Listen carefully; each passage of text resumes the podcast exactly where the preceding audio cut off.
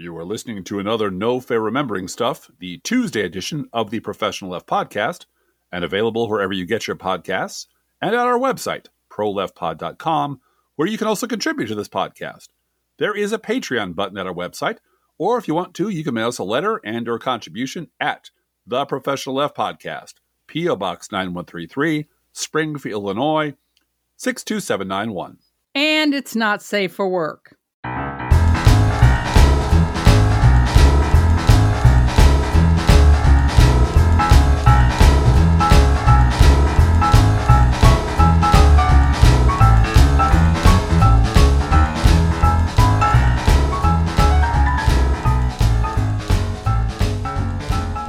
As we transition from our wet, hot indictment summer to a cool, crisp indictment fall, today we're looking back on a blockbuster scandal from 1974, one that set the Beltway tongues a wagon and typewriters a typing, a scandal that 50 years ago changed the course of American politics forever. We are, of course, referring to the Tidal Basin bombshell affair. All I'm trying to do is to launch a career. Don't you think this looks bad for you personally as a married uh, chairman of the House Ways and Means Committee, though? My wife's in on it. And you say, You've never heard of this before? The Tidal Basin affair? The Argentine firecracker? Well, you have definitely come to the right place. So let us, your no fair remembering stuff docents, lead you through some of the scandal timeline of 1974 to that forgotten gem. That's right. Beetlejuice, eat your heart out. First, we need to quickly drop in on the summer of 1973. That is half a century ago, Driftglass. Yep. That's when Richard Nixon's former presidential appointments secretary, Alexander Butterfield, met with Senate investigators and told them that there was a secret taping system in the White House. Ruh-roh. Later, this same Butterfield testified before the Senate committee in a live broadcast and testified that since 1971, Nixon had recorded all conversations and telephone calls in his offices. Get, guess what Nixon turned off immediately after he found out about this?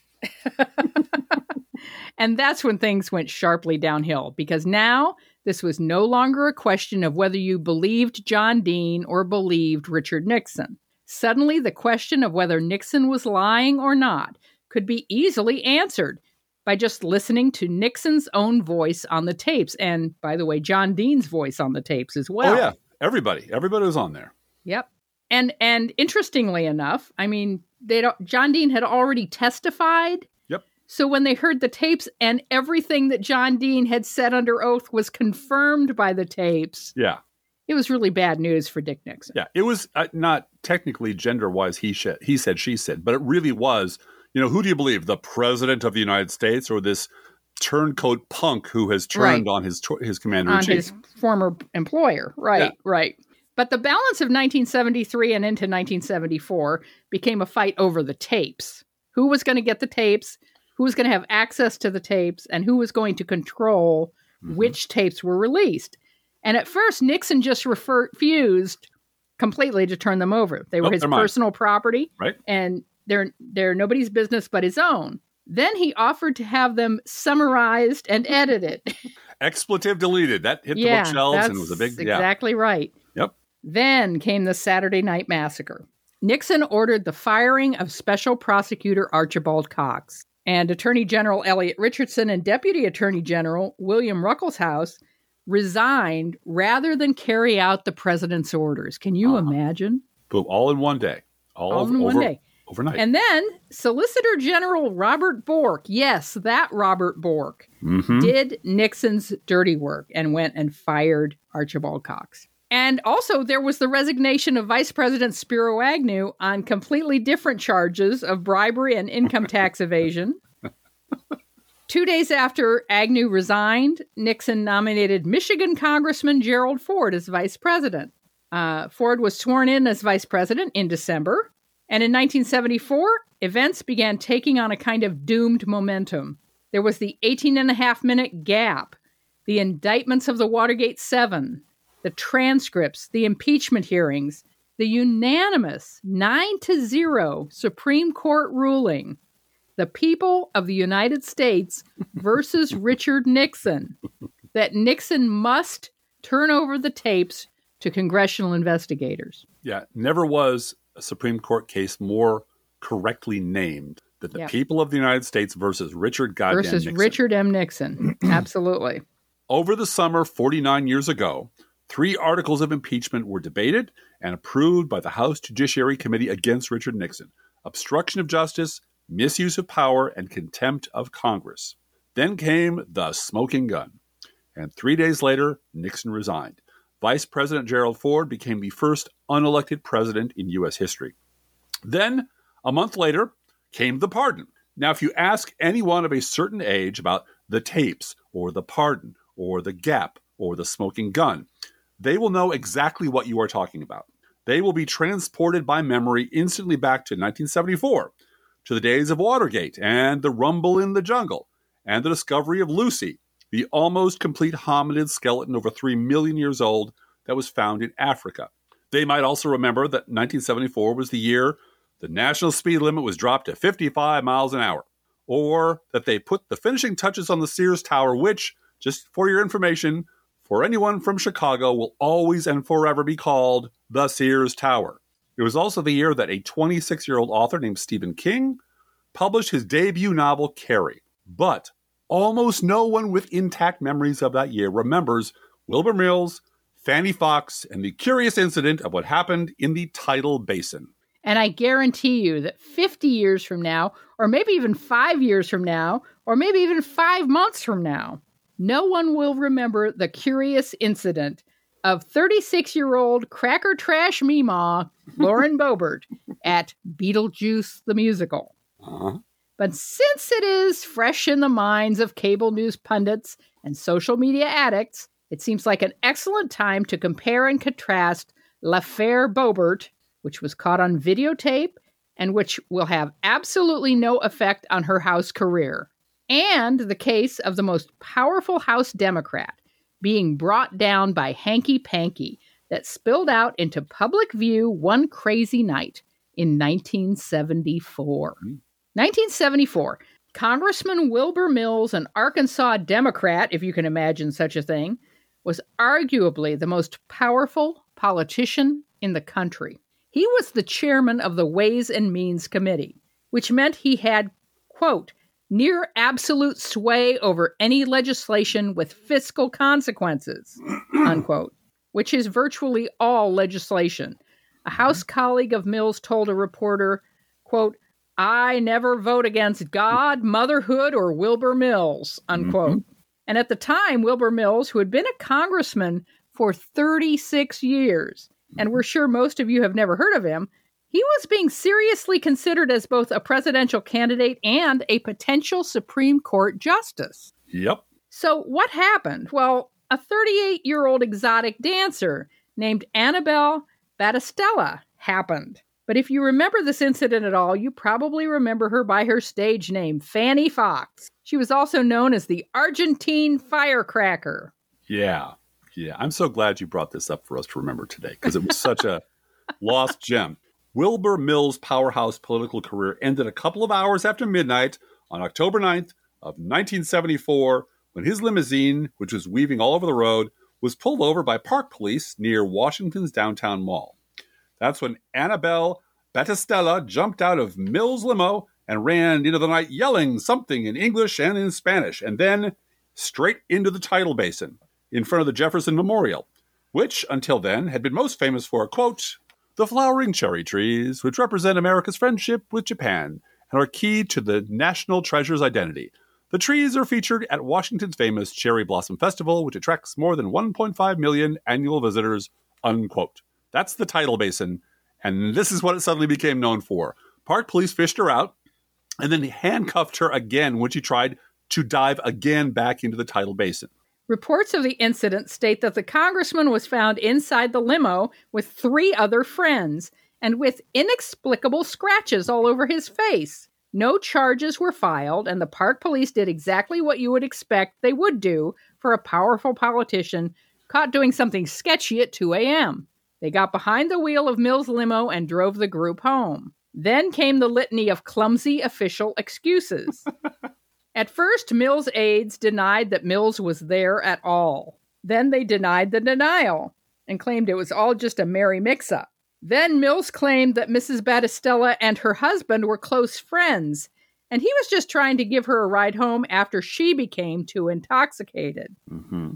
As for the limo weaving and speeding, well, that Mills explained was because the friend who was driving, quote, was unfamiliar with my car, and among other things, in the glare of the lighted streets, neglected to turn on the headlamps, unquote. So Mills did all the things. He apologized to his constituents. He told his wife he was sorry, who he claimed was, quote, blaming herself for not accompanying us on that night, even with her broken foot, unquote. He even then thanked the park police, quote, for the courtesies extended to me and my friends, unquote. Honest, I ran out of gas. I had a flat tire. I, I didn't have enough money for cab fare. My tux didn't come back from the cleaners. An old friend came in from out of town. Someone stole my car. There was an earthquake, a terrible flood, locust. It wasn't my fault, I swear to God! Now, jump ahead 50 years. Can you even imagine Lauren Boebert thanking anyone for anything, much less the people who escorted her out of the theater? And here's another thing. For most people who knew Mills, him being caught with a stripper was a total shock because it seemed so completely out of character for who they knew him to be and had known him to be for 36 years. He was a buttoned down, excessively cautious man who was known for his fastidious attention to legislative details and his moderation. If he was ever up at 2 a.m., it was probably because he was plodding through the arcana of the U.S. tax code. He'd been living in the same modest D.C. apartment for 25 years with his wife, Polly. He refused, this detail cracked me up, Blue Gal. He refused to invest in the stock market because he was concerned that it might create the appearance of a conflict of interest. Oh, that's adorable. It is. It's such a relic from a different time. And he had boring hobbies. He liked baseball. He liked reading. He liked music and, you know, reading through the US tax code. If he was in the papers at all, it was only to discuss tax policy or tariffs or military spending or social security. He was also, it is reported, excessively punctual and expected everybody else to do as well. There is a story floating around that he once ordered his pilot to take off, leaving then Vice President Lyndon B. Johnson stranded on the ground. They were supposed to discuss some budget stuff arising from the Vietnam War, but Johnson was 10 minutes late, so Mills just left him behind because get here on time or I'm taking off, bitch. Jump ahead 50 years again, and is anyone shocked that Boebert behaved like trailer trash Karen? You know, she stuffed herself into a dress two sizes too small. She was an asshole in the theater. She took flash photos Yeah. of the stage in the theater and was vaping. She groped her date in public, and then as she was told to leave, she flipped everybody off. And Nothing don't you know who I am? yeah. Nothing but class. Nothing, Nothing but but class. But after the Tidal Basin incident, the public kept looking for some explanation for this inexplicable behavior. I mean, this is Wilbur Mills, Wilbur Mills. 36 year congressman. Yeah. You know, math nerd, tax nerd. Uh, Mills was taking meds for pain after back surgery. Maybe the drugs did it. Could have been the drugs. Or in an, or in another of Mill's own excuses, quote, I drank booze and I mixed the drinks with some highly addictive drugs, unquote. Or maybe he just wanted to get with the object of his infatuation so badly that he risked ruining his career over it. mm-hmm. If you are unfamiliar with this phenomenon, go now and rent The Blue Angel starring Marlene De- Dietrich. It does seem like that's what this story is Yeah. that he And- he reached a point of you know death is is staring me in the face Yes. it's downhill from here and here's my one chance to have the love of a sexy woman Yeah. and and he jumped at it and It's- and he was drinking so or just uh, rent the seven year. Just rent the seven year itch. If, if Yeah. Marlene Dietrich is too much for you, rent the seven year itch. Yeah, that's right. A month after this tidal basin incident, was after all the apologies and excuses and not so subtle reminders that he was probably the most powerful politician in America and had delivered for his constituents. And also thanks to the collapse of the GOP in the wake of Watergate, Mills won re election. in his heavily Democratic congressional district in Arkansas. and you might think, well, that's the end of the story. And that was certainly our recollection was he got reelected yeah. and Fanne faded away and that was it. But that's not what happened. Uh, long, not long after he was reelected, he showed up at a Boston strip club where Fanne Foxe was performing. He couldn't stay away from a, the stripper. This is a congressman from Arkansas. Going who, flying up to Boston. Who lives in Washington, D.C., yeah. flying over to Boston just to stare at this woman stripping on stage. Yep. Yep. Uh, and apparently, people in the audience noticed he was there, and Foxe then announced to the audience at the end of her act, I'd like you to meet somebody. And she turned to the wings and said, Mr. Mills, Mr. Mills, where are you? And Wilbur Mills walked onto the stage next to the stripper. And they chatted a bit and she kissed him and he went back into the wings.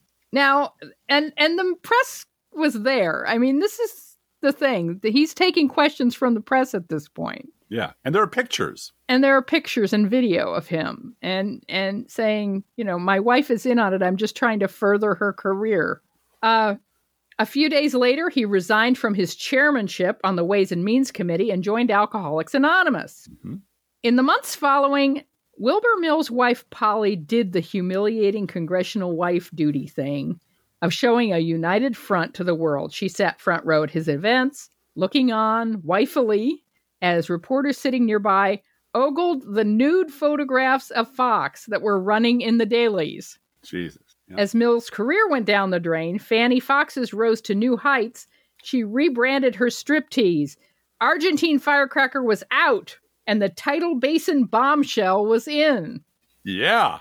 And of course, she published a tell all memoir. It was entitled The Stripper and the Congressman.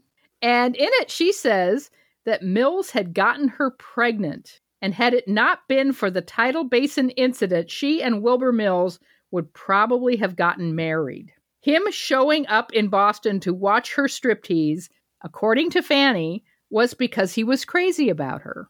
And she called him out onto the stage to save face when he accidentally revealed himself to the audience. I want a copy of that book. My Christmas yeah, present she, this year. She told a reporter after the book was published, quote, Congressman Mills knew I was writing the book.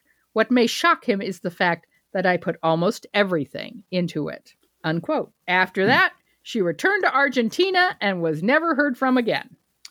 And she exits our story, but Wilbur Mills, Wilbur Mills sticks around. He retired from Congress at the end of that term and went on to become an advocate for addiction awareness. He raised funds for treatment centers and counseling other alcoholics. And he and his wife remained married until he died in 1992. So, you know, kind of redemptive there. He, he mm-hmm. learned his lesson and he did good in the world until he passed away, and his wife stayed married to him as his career as the most powerful man in Congress was coming to an end, a 30 year old junior senator from Delaware named Joseph Robinette Biden, who'd been elected in 1972, was just beginning to learn, you know, how the Senate works. Biden was also still grieving the loss of his wife and infant daughter in a tragic automobile accident, and he'd considered resigning his Senate seat completely so he could stay home and take care of his two infant sons, Beau and Hunter, who were also seriously injured, but Senate President Mike Mansfield talked him out of it. Now, consider what has happened to our politics from that day until this. Consider all the changes that Joe Biden has personally witnessed during his time in politics. In mm-hmm. 1974, Richard Nixon, who was guilty as hell, but only about a hundredth as depraved and corrupt as Trump, resigned rather than face certain impeachment and removal from office. All these years later, Donald Trump shrugs off two full impeachment votes in the sure and certain knowledge that no matter how obviously guilty he was of treason and other high crimes, the Republican Party would never go along with holding him accountable for anything. In 1974, being caught in the company of an exotic dancer was cause enough for Wilbur Mills to resign his chairmanship of the House Ways and Means Committee. But in 2016, being caught paying off porn stars and bragging about grabbing women by the pussy, if anything, made Donald Trump even more popular with Republican voters. In 1974, the Tidal Basin incident was cause for profuse apologies. By 2016, every Republican atrocity, no matter how thoroughly proven, is automatically dismissed by Republican voters as fake news invented by the liberal media. And any attempt to hold any Republican elected official accountable is automatically dismissed by Republican voters as weaponizing the government by the deep state. Ooh, the deep state. You know how the deep state does shit. Mm-hmm. Finally, with the exception of native son Bill Clinton in 92 and 96, what was once Wilbur Mills' safe Democratic Arkansas district of 1974 has gone Republican in every single presidential election since Reagan. They went for Trump 52 to 42% in 2016, and then, knowing him for what he was, went for Trump again in 2020, 53 to 44%. They sent Tom effing Cotton to the Senate in 2014, and then, knowing him for what he was, reelected that asshole in 2020, 58% to 42%.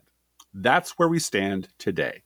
And and the difference is hate radio, Fox News, and all of the conservative media ecosphere Absolutely. This is, that has brainwashed the Republican Party and its voters yeah, the, into thinking T- Democrats are evil, Democrats are bad, government's wrong, and it's our team or nothing. and, the, uh, uh, the TV consultant, Richard Nixon's television consultants, Yeah. all the way back then was a young man named Roger Ailes. Yeah. And, And he Roger wanted to Ailes- create Republican TV. Yeah, kept trying and trying. Finally, got someone to fund it named Rupert Murdoch, Mhm. and created it based on the pre-existing template of hate radio and Rush Yeah. Limbaugh. The idea that you never stop demonizing the opponent, you never stop attacking Democrats for being filthy commie monsters, and between Limbaugh and the radio side of that, Fox and the television side of that, Newt Gingrich, remember Newt Gingrich, and the political side of that, and all the think tanks and all the projects and all the special white papers and all the organizations to influence voting, all the Leo uh, Leonard Leo setting up his uh, project to take over Federalist Society to take over the courts. All of that, billions and billions of dollars poured into that. That's what got us from there to here. Right. And here is an unrecoverably brain dead fascist Republican Party that cannot be salvaged, that will not recognize its own flaws, and that will toss anyone out who says anything bad about anybody out the door. Imagine Barry Goldwater walking up to the White House and telling Donald Trump he's got to resign. yeah. Yeah. He'd, he'd never make it out of there No alive. Republican congressman would ever do that. no. Instead, you remember there are tapes, right, Blue Gal? There are tapes. Yes, there, tapes. are. And what what was Kevin, Mike Kevin, what was Mitch McConnell saying? That we can rely on our friends, the Democrats, to take care of this son of a To bitch. fix this because we him. can't. we can't do it. I hate We him. can't I-. And they, they Yeah. went on and on about what well, an asshole he was, what a monster he was, but we can't do a thing about it. But the Democrats will do it for us. Yeah. That's what got us from there to here. Yeah. Don't forget, we really need more Patreons to make this podcast fly. So if you can afford to support us in that way, we would really appreciate it. Visit our Patreon at patreon.com slash proleftpod. And thank you for that. See you next time. See you next time. The Professional F podcast No Fair Remembering Stuff Tuesday edition is produced under a Creative Commons license. Copyright 2022 23, DGBG Productions.